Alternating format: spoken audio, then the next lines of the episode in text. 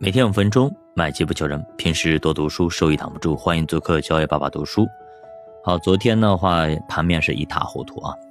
我昨天呢下午也写了一篇收评，写了一下自己的感想，给大家分享一下啊。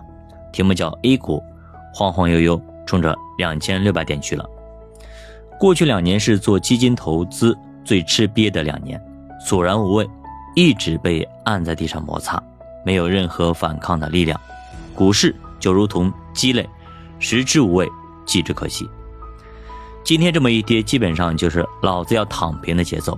这架势好像在说：我不装了，我交代了，我放弃了，我朝着两千六、两千五去了，别逼我了，我是扶不起来的阿斗。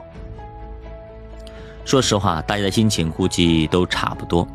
A 股感觉就像后娘养的，要政策没政策，要数据没数据，要利好没利好。以前呢，自己成绩差，可以说是同桌老美你影响我，结果老美成绩好，调去优等班了，结果自己成绩依然没有提升，而且还更差了。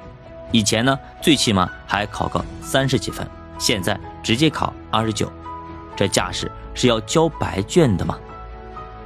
我现在想，你上课是不是没学习呀？你还学老美呢？老美已经被保送北大了。你还在留级？这三年级一直就留级留了十年啊！你啥时候能上高中呢？后排的老岳和老印，成绩蹭蹭蹭直线拉升，老师都发给他俩三好学生了，难道你就眼睁睁看着这俩乳臭未干的毛头小子超越你吗？醒醒吧，大 A！一直说人家不好，人家不好，人家成绩一直上涨，这让我想起了国足，任凭你怎么说，我就是摆烂了，你越说，我踢得越臭。最近东方甄选的宫斗大戏，让我明白了很多上市公司的把戏。那个东方小孙，在股价最盛的时候，快速拉升的时候。连续套现两笔，加起来一点八个亿，还是就是股上股价马上拉升之后马上套现，然后套完现之后股价急跌，怪不得东方甄选股价来回波动那么大，原来背后有脏手，人家看着你的牌出牌，你想想看，咱怎么赢？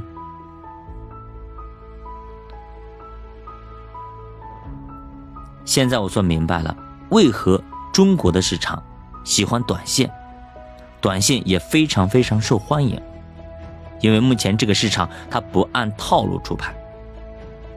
你看看国外那些很牛逼的资产管理公司，都纷纷的撤离了，前两天好像又走了两家，不知道他们走的时候是怀着什么样的心情走的。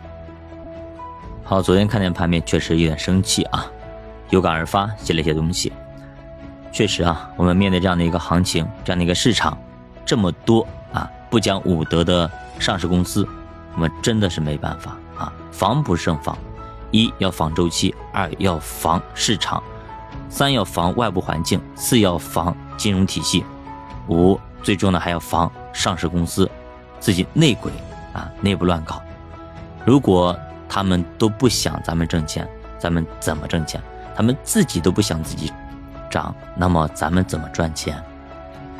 市场上其实最难防的是财务造假，啊，这一点除非爆发了才知道。所以如果他们真的是我们看到的全是假的，那还怎么玩呢？就没办法玩了。我前两天还跟朋友一起聊聊整个市场的 P2P，聊整个市场的财富公司，中植系倒下之后，下一个是谁啊？我们一直在聊坚挺的哪家公司。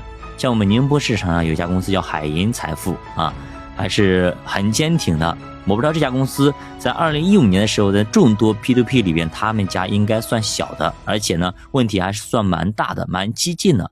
但是竟然活到了啊！前几天我在聊的时候，活到了现在，我觉得很不可思议。呃，一起来聊嘛。那么当时呢，就是就当个笑话聊嘛。结果没想到啊，我昨天看新闻说前天好像。直接就爆雷了，所以你看，真的是啊，很奇妙啊，就在这个市场上混啊。如果你不按套路出牌，早晚是要还的。那么估计中植系这一倒，可能后面会陆续还有更多的类似于海银这样的公司，可能都会啊都会倒，因为它好像是涉及到了中植系某一块啊资金的一个往来等等吧。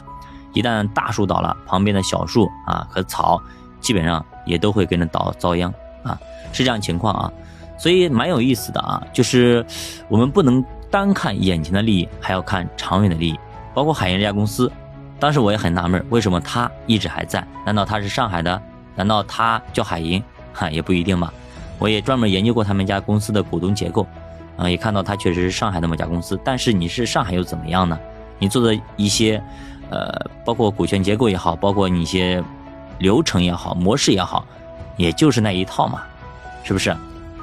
那么，当你资金链紧张的时候，或者说有一环出问题的时候，你肯定会面临资金链的一个断流，那肯定会出现很多的大的问题，这是必然的。所以呢，倒也就是时间的问题。我不知道您是怎么看海银财富爆了一件事情呢？小马读书陪你一起慢慢变富，咱们下节再见。